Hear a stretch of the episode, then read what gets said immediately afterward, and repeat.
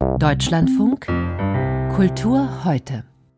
Am Mikrofon begrüßt sie Doris Schäfer-Noske. Vor gut 35 Jahren, da gab es in Wien einen Riesentheaterskandal.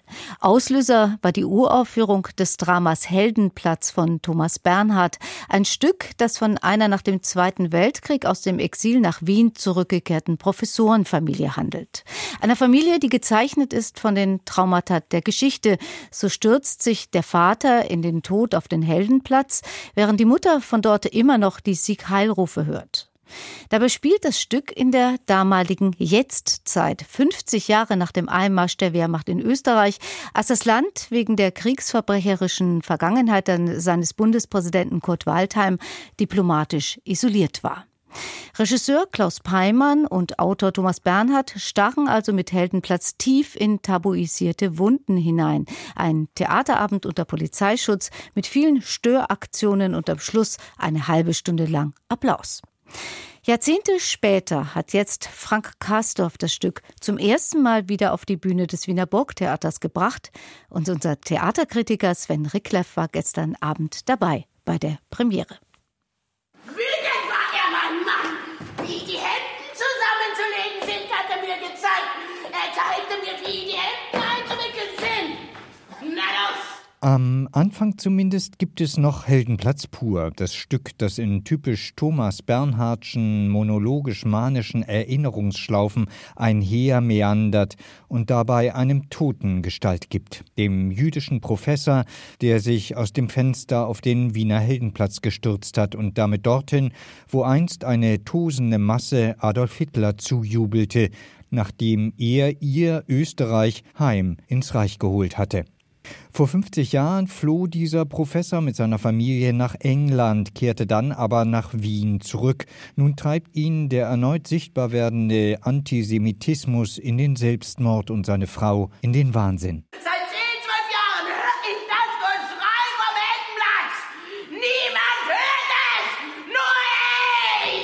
Doch was vor 35 Jahren zum republikerschütternden Skandal reichte, weil Thomas Bernhard mit seinem Heldenplatz seinem Heimatland die Opfermaske vom Gesicht zog, läuft heute längst Gefahr, nur noch als Kabarett der Österreich-Beschimpfung und Sprachübertreibung wahrgenommen zu werden.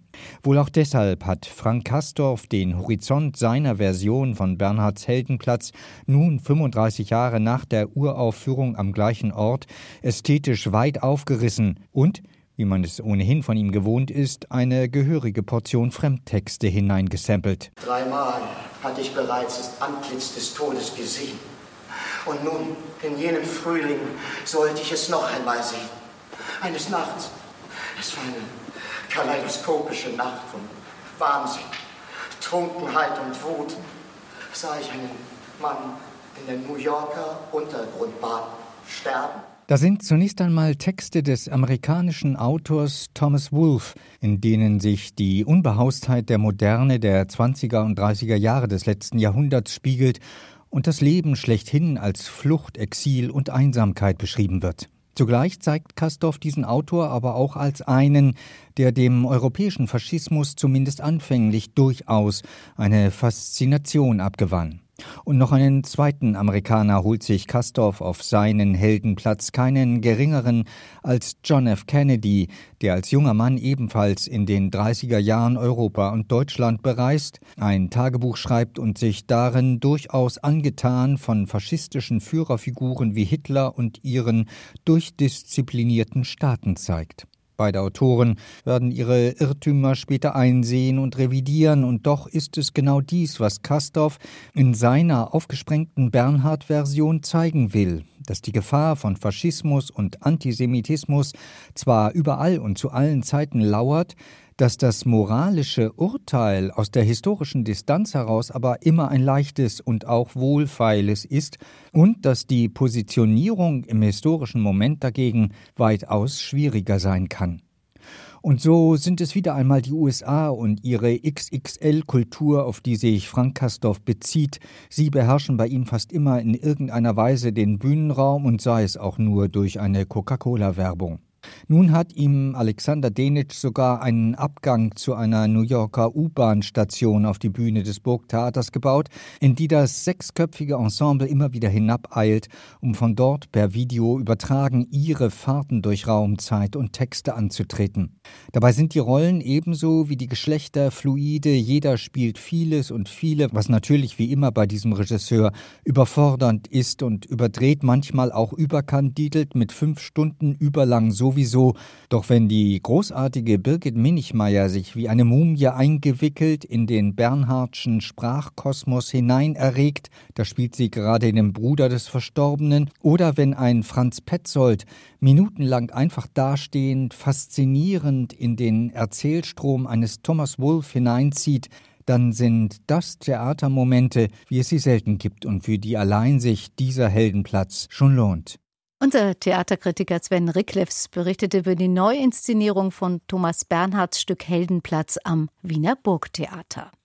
Vom Heldenplatz zu einem anderen Theaterskandal von früher. Viele haben noch den großen Streit um Mozarts Oper Idomeneo 2006 gut in Erinnerung. Die Inszenierung von Hans Neuenfels in Berlin wurde damals vorübergehend abgesetzt und zwar, weil die Intendantin Anschläge befürchtet hat. Der Grund, Neuenfels zeigte auf der Bühne die abgeschlagenen Köpfe großer Religionsführer, auch den von Mohammed. Das ist jetzt schon 18 Jahre her, aber die grundlegende Botschaft der Oper, die Mozart übrigens als seine beste bezeichnet hat, die bleibt. Eine junge Generation befreit sich von den alten Göttern, hier verkörpert vom Meeresgott Neptun. Gestern Abend hatte nun Mozarts Idomeneo an der Kölner Oper Premiere, inszeniert vom niederländischen Regisseur Floris Visser und unser Theater- und Opernkritiker Stefan Keim war für uns dabei. Herr Keim, Visser wird seit schon seit einiger Zeit jetzt mit seinen 41 Jahren international gefeiert. Hat denn seine Inszenierung auch Skandalpotenzial? Nein, das glaube ich nicht. Obwohl der Applaus, der sehr losbrandete, weil es eine musikalisch herausragende Aufführung ist, als das Regie-Team die Bühne betrat, erst mal einen Moment deutlich innehielt, aber es gab dann keine Buhrufe. Floris Fisser wirft einen sehr aktuellen Blick auf diese Geschichte und das macht ja auch Sinn, denn Idomeneo hat ja gerade zehn Jahre im Trojanischen Krieg gekämpft. Er kommt nun nach Hause, nach auf die Insel Kreta und er ist natürlich ein Kriegsheimkehrer mit all diesen diesen Verletzungen. Und er hat auf der Fahrt sein Leben nur dadurch retten können, dass er dem Meeresgott Neptun versprochen hat, wenn du mich heil an Land lässt, dann opfere ich dir das erste Leben, das ich sehe, den ersten Menschen, den mich begegne. Und das ist sein Sohn. Und damit hadert er die ganze Zeit. Er wirkt auch in seiner Militäruniform völlig deplatziert in einer ansonsten recht luftig und fröhlichen Gesellschaft, gibt auch ein paar ironische Momente. Und was Florian Boris Fisser macht, er baut eine neue Rahmenhandlung. Wir sehen erst einen alten Idomeneo wahnsinnig in einer Gummizelle, dann geht das Bühnenbild auf und wir sehen dann die Insel Kreta mit Steinen und mit Sand und er lässt auch immer ein personifiziertes Trauma auftreten. Das mhm. ist ein Statist, der ganz böse guckt und die Augen schwarz geschminkt hat und immer ein Beil schwingt und Sie merken schon, es ist eine im Ansatz sehr gut gedachte und zum Teil auch sehr gut durchgeführte Inszenierung Inszenierung, aber auch eine mit doch sehr krassen Überdeutlichkeiten, die das Publikum unterschätzt. Ein bisschen mehr Aufforderung zum Selbstdenken und Fühlen hätte da wirklich ihren Platz gefunden. In der Oper ist ja auch einiges geboten. Da tobt ja auch ein Sturm auf dem Meer, ein Monster taucht auf. Ist denn die Aufführung in Köln auch spektakulär? Nein, spektakulär ist sie nicht, aber sie setzt auch da sehr deutliche politische Verweise. Also es wird dieses Bild zitiert von dem toten Flüchtlingskind, das da an, Strand, an den Strand gespült wurde. Ja, ein unglaublich ergreifendes Bild. Und das zeigt eben sehr, sehr deutlich, es geht hier nicht ums Monster und es geht nicht um wirklich um die Götter, sondern das ist etwas Gleichnishaftes und war es ja wahrscheinlich schon bei der Entwicklung dieser Mythologie. Musikalisch ist Idomeneo eine Oper mit anspruchsvollen Arien, mit einigen großen Chorszenen und mit einem virtuosen Orchesterpart. Arbeitet denn Dirigent Ruben Dubrowski mit dem Gürzenich-Orchester die vielen Feinheiten auch gut raus? Das tut er. Es ist musikalisch, habe ich ja gerade schon direkt am Anfang gesagt, wirklich eine überwältigende Aufführung. Und vielleicht hören wir uns mal einen Ausschnitt an, in dem man zunächst hört, wie großartig gesungen wird. Also wirklich ein Mozart-Ensemble der Leicht leichten, vielschichtigen, schimmernden Stimmen. Wir hören mal Katrin Zukowski als sozusagen das Love Interest Ilia.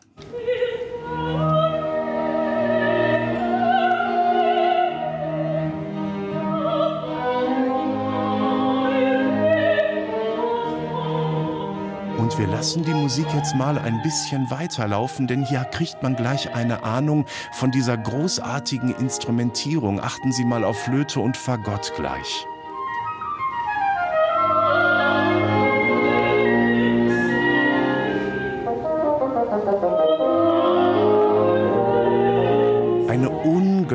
Unglaublich schöne Verschlankung und ähm, eine, ein Ineinandergleiten von Gesangsstimme und Orchester, das dann auch kammermusikalisch behandelt wird. Und Ruben Dombrowski ist ein Experte für diese das 18. Jahrhundert für diese Art der Oper und er bringt das Gürzenich-Orchester zu einer Höchstleistung gestern Abend. Die Titelpartie, die musste Mozart damals ja so komponieren, dass auch der 66-jährige Startenor Anton Raff sie noch singen konnte. Nun ist Sebastian Kohlhepp 20 Jahre jünger. Spürt man heute noch diese Kompromisse, die Mozart damals machen musste? Nein, interessanterweise gar nicht. Das ist ja so etwas, was man dann musikwissenschaftlich sich äh, mal wieder vor Augen führt. Aber gerade weil der Idomeneo ja hier auch so ein schwacher Charakter ist, der eben ständig unter diesem Trauma zu leiden hat, da merkt man das auch, dass er zu diesen großen strahlenden Tönen gar nicht mehr fähig ist. Das ist also dann auch inhaltlich durchaus ähm, begründet. Und Sebastian Kohlhepp schafft es wirklich auch mit sehr feinen Mitteln, musikalischen Mitteln, da diese Verzweiflung, dieses Zerstörtsein einer Seele dieses Kriegsheimkehrers zu zeigen. Und auch das ist so ein Argument dafür, dafür, dass man eigentlich wirklich viel feiner von der Inszenierung hätte arbeiten können. Der alte Idomeneo, der wahnsinnig gewordene, ist zum Beispiel ständig in der Szene dabei, agiert ständig. Er hätte einfach zuschauen müssen. Und den Rest hören wir und den Rest sehen wir. Vielen Dank. Stefan Keim war das über die Neuinszenierung der Mozart-Oper Idomeneo in Köln nach Sachsen-Anhalt. Ihr Tor zum Harz, so der Werbeslogan von Halberstadt, eine Kreisstadt, ehemaliger Bischofssitz und kulturell ist Halberstadt auch international in Erscheinung getreten 2001, als dort nämlich in einer Kirche das berühmte John Cage Orgelprojekt gestartet wurde, das mit 639 Jahren am längsten dauernde Musikstück der Welt. Alle paar Jahre findet dort ein Klangwechsel statt, zuletzt am 5. Februar. Außerdem hat Halberstadt einen berühmten Sohn. Der Schriftsteller und Filmemacher Alexander Kluge ist hier geboren, hat hier 1945 einen schweren Luftangriff überlebt, was sein künstlerisches Schaffen nachhaltig geprägt hat. Und bis heute fühlt sich der Wahlmünchner seiner Geburtsstadt eng verbunden. Am vergangenen Mittwoch ist Alexander Kluge 92 Jahre alt geworden und offenbar bei so guter Gesundheit, dass er seiner Heimatstadt eine Ausstellung schenken konnte. Sogar künstliche Intelligenz setzt er da ein und das alles über die Aufklärung, ein Thema, das derzeit ja besonders aktuell erscheint. Unser Landeskorrespondent Niklas Ottersbach war dort. Die Aufklärung als unvollendete Baustelle. So blickt der Filmemacher und Autor Alexander Kluge auf die Epoche.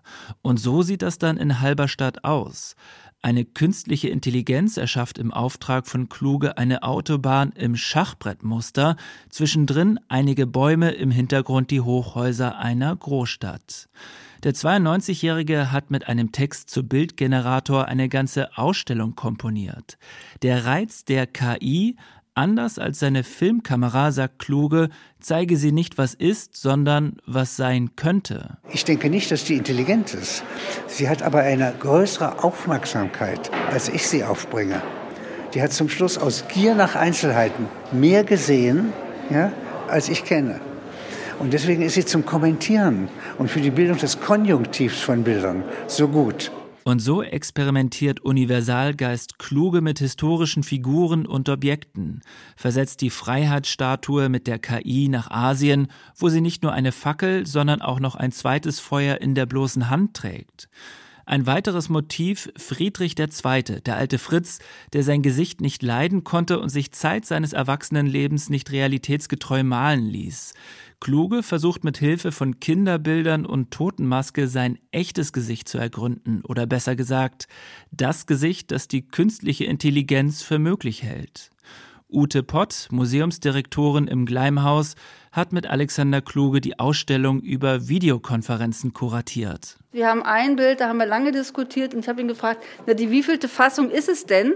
Und er sagte, na, die 36. ungefähr. Ähm, das heißt, es ist natürlich auch das wieder ein Dialogprozess zwischen ihm und der Technik. Licht, Wolken, Blitze, alles im Halberstädter Gleimhaus zu sehen, Motive der Aufklärung der unvollendeten Baustelle aus dem 18. Jahrhundert. Alexander Kluge sagt, wir haben das Feuer 500 Mal erfunden und wieder vergessen. Der Chronist der Gefühle, so eines seiner Bücher, appelliert an die Aufklärung der Herzen. Und die Ratio alleine ja, ist zu schwach. Was hat sie 1933 bewirkt? Ja, äh, was hat sie in vielen anderen Katastrophen, Verrücktheiten unserer Welt bewirkt? Und sie muss eine ganz stark verkoppelt werden mit den inneren Kräften, die wir haben, der Emotionen. Auch Kriege lassen sich aus kluges Sicht nicht mit dem Verstand lösen, schon gar nicht mit der Moral, sondern zum Beispiel über die Haut. Er erinnert an die Allergien der deutschen Soldaten im Ersten Weltkrieg, als sie in Flandern einmarschierten und ihre Uniformen kaum über den Körper ziehen konnten. Überhaupt Krieg. Natürlich spielt es in Kluges Ausstellung eine Rolle, er hat als 13-Jähriger den Bombenangriff auf Halberstadt überlebt. Nun zeigt er Bilder mit der Aufschrift Wer siegt, stürzt ab. Dieses Bild, auf das Sie anspielen hier in der Ausstellung, das ist aus meinem äh, Geburtsjahr 1932. Da ist ein Mann mit einem Hammer, der auf den Piloten des Flugzeugs, in dem sie gemeinsam sitzen, einschlägt. Wenn der Schädel des Piloten zertrümmert ist, werden beide abstürzen. Ja? Äh, sie, Sie merken, es gibt keinen Sieger. Und so betrachtet Alexander Kluge auch den russischen Angriffskrieg in der Ukraine. Der Filmemacher, Jurist und Autor hat bereits zwei Appelle unterzeichnet, die sich gegen schwere Waffenlieferungen an die Ukraine richten. Russland dürfe den Krieg nicht gewinnen, die Ukraine aber auch nicht. Angreifer und Angegriffene verschwimmen bei Alexander Kluge im Nebel des Kriegs zu einer Masse. Kluges Haltung zum Ukraine-Krieg, Frieden um jeden Preis, auch den des Gebietsverlustes der Ukraine. Wer siegt, stürzt ab. Und wir steuern hier auf einen hundertjährigen Krieg zu, wenn wir dumm genug sind. Ja? Und für etwas, was im Grunde gar nicht relevant sein kann. Denn die Krim gehört sich selbst. Krieg als Dämon, so sieht es der 92-jährige Alexander Kluge, der den Zweiten Weltkrieg selbst erlebt hat und danach die Wirtschaftswunderjahre in Westdeutschland. Seine Heimatstadt Halberstadt trägt er immer im Herzen und wird mit ihr nun eine Ausstellung. Die Spielwiese Künstliche Intelligenz passt in diesem Sinne gut zum Ausstellungsort, hat doch Alexander Kluge sowohl das Spielen als auch das Fühlen in Halberstadt gelernt. Und das Experiment KI und Kluge, ja, es eröffnet neue Perspektiven. Etwa wenn der Kriegsgott Mars aus der römischen Mythologie mit dem Drohnenkrieg des 21. Jahrhunderts kombiniert wird. Es sind düstere Welten, die Kluge mit der KI entwickelt hat. Der 92-Jährige hat mit seinem Ping-Pong mit der künstlichen Intelligenz eine sehenswerte Werkschau abgeliefert. Enlightenment, so heißt die Ausstellung, die Alexander Kluge seiner Geburtsstadt Halberstadt geschenkt hat. Das war ein Beitrag von Niklas Ottersbach. Die Berlinale will in diesem Jahr eine Plattform sein für einen friedlichen Dialog über den Krieg in Nahost.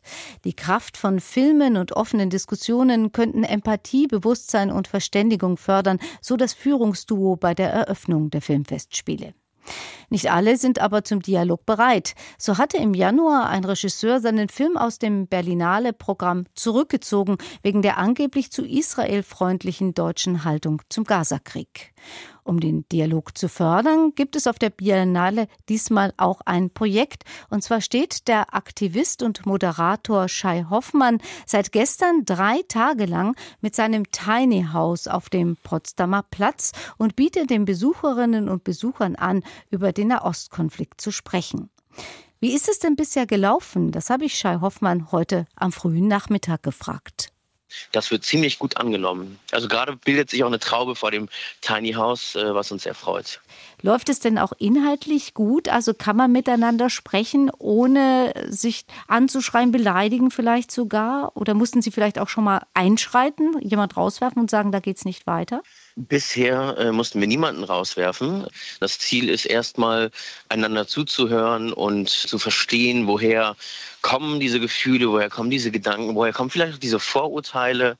Also viele kommen mit einem gewissen Unbehagen in dieses Tiny House, mit einem ja, mit einem Kloß im Magen, weil sie glauben, hm, ich habe sehr Schwierigkeiten, mich zu positionieren. Ich weiß nicht, also meine Formel irgendwie bedingungslos für Israel zu stehen, während ich aber auch die Bilder aus Gaza sehe, das passt für mich nicht so zusammen. Wie kann ich jetzt meinen Wertekompass denn anpassen an die Realität, die ich sehe, ohne vielleicht antisemitisch zu sein, ohne rassistisch zu sein? Und das sind oft so die Gespräche, wie sie anfangen. Und wie gehen die dann weiter? Indem die Menschen zum Beispiel, die alle mit im Tiny House sitzen, so ein bisschen ihre Sichtweise mitschildern und dann auch wir gefragt werden. Also ich als äh, deutscher Jude mit israelischen Wurzeln und Ahmad äh, Dachnus als Palästinenser, wie er denn dazu steht und was er sich beispielsweise als Palästinenser von der Bundesregierung, von der Gesellschaft, von der Zivilgesellschaft wünscht.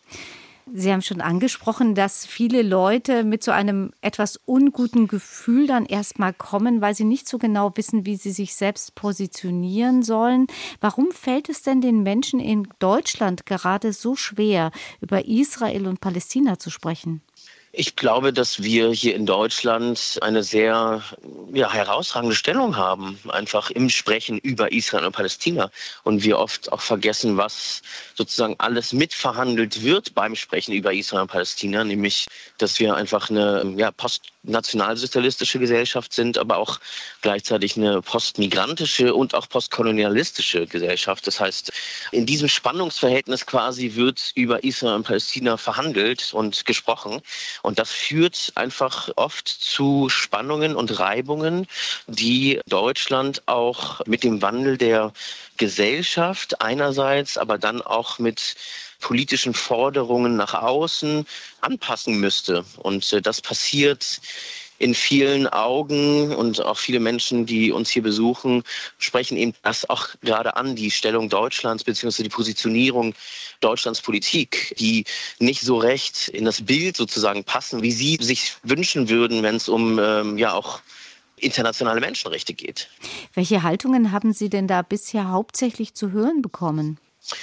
Also ich würde sagen, wir haben da schon eher ja, die postnationalsozialistische Perspektive bekommen. Also viele, die deutsch-christlich sozialisiert sind, die in das Haus kommen und ähm, auch einen gewissen Schuldkomplex mitbringen. Wir haben eine Person gehabt, die aus der DDR stammt und die sich 1997 auf eine Reise begeben hat nach Israel und Palästina und sich sozusagen mit eigenen Augen angeguckt hat, wie die PalästinenserInnen in der Westbank äh, und in besetzten Gebieten leben. Und ähm, das hat sie dann wiederum wiederum dazu veranlasst, auch mit ihrem Verein sich auch für die Rechte der PalästinenserInnen einzusetzen. Also ich würde eher sagen, christlich sozial sozialisiert und viele, die eben diesen Schulkomplex mitbringen. Maximal sechs Personen können in ihrem Tiny House miteinander sprechen. Nun ist es ja immer eine andere Situation, ob man da alleine reinkommt und mit Ihnen und mit Ahmad Dachnus spricht oder ob die Leute auch miteinander ins Gespräch kommen. Ist das so? Ja, das ist auf jeden Fall so. Also ich finde das ganz toll, wenn einfach die Menschen miteinander ins Gespräch kommen. Jetzt gerade passiert das auch. Ahmad steht zwar drin, aber also ich kann jetzt hier auch sehen ähm, durchs Fenster. Die Diskussion, die läuft auch untereinander ziemlich gut. Also wir haben so ein paar Regeln. Wir definieren einen braver Space, einen mutigen Platz oder einen mutigen Raum, in dem kontroverse Themen respektvoll miteinander diskutiert werden können. Man lässt sich aussprechen, man spricht auch einander nicht den individuellen Schmerz ab. Und äh, diese Regeln werden bisher ziemlich gut eingehalten. Das heißt, das sagen Sie den Leuten vorher, wie sie sich zu verhalten haben, welche Regeln in diesem Tiny House gelten.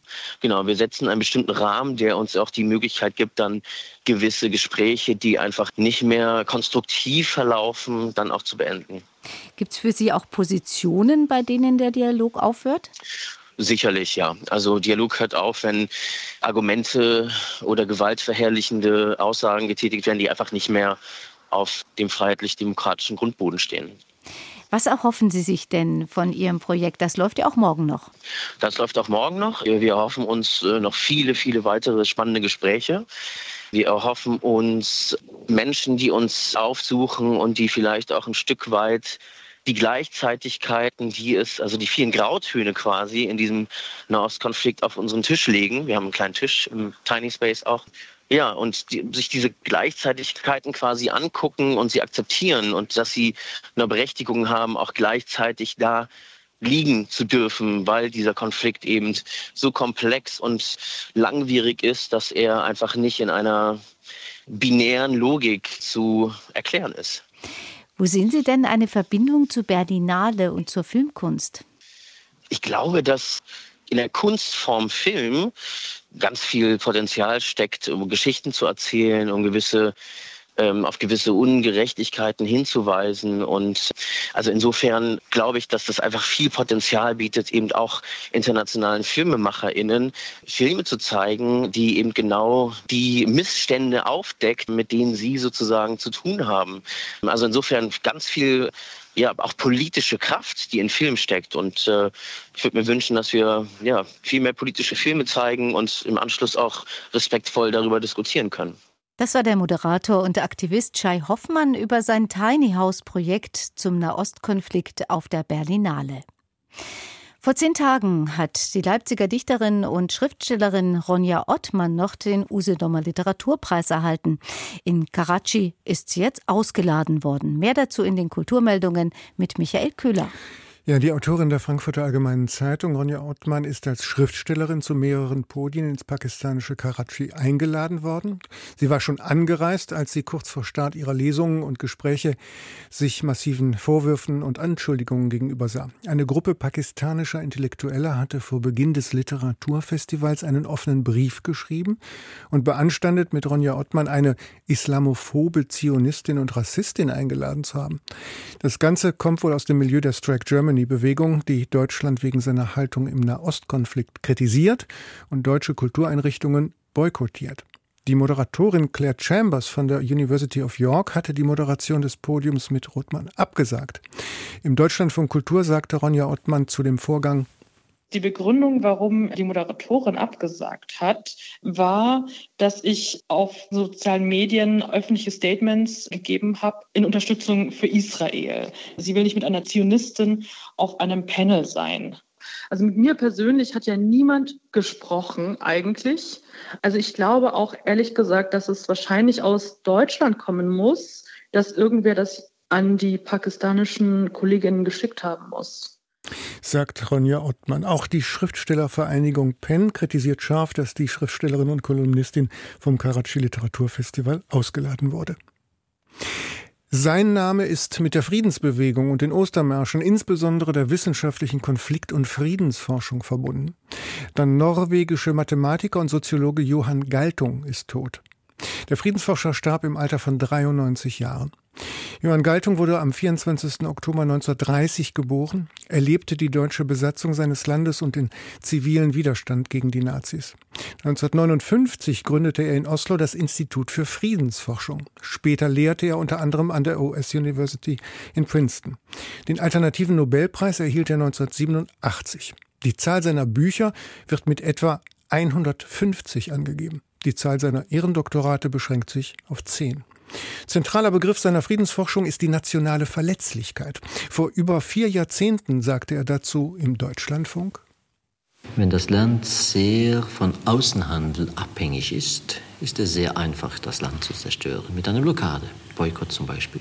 Zweitens, wenn es ein hoher Grad von Zentralisierung und Hochtechnologie gibt, ist das Land im Allgemeinen außerordentlich verletzbar, weil man kann das Zentrum zerstören. Und drittens, wenn das Land sehr urbanisiert ist, hat die Bevölkerung nicht so gute Überlebensmöglichkeiten, weil sie sind von der Landwirtschaft abhängig und es ist ganz einfach, diese Verbindung zu zerstören. Die Bundesrepublik ist hochverletzlich. Ein sehr einfaches Land eigentlich zu zerstören, würde ich behaupten. Der Friedensforscher Johann Galtung ist im Alter von 93 Jahren gestorben. Es ist eine Bronzebüste von 1905-6, noch im symbolistischen Stil seines Lehrers Auguste Rodin. Das Porträt des D'Achille Bladet, vermutlich ein Kellner im Pariser Restaurant, wo er zeitweise als Tellerwäscher arbeitete.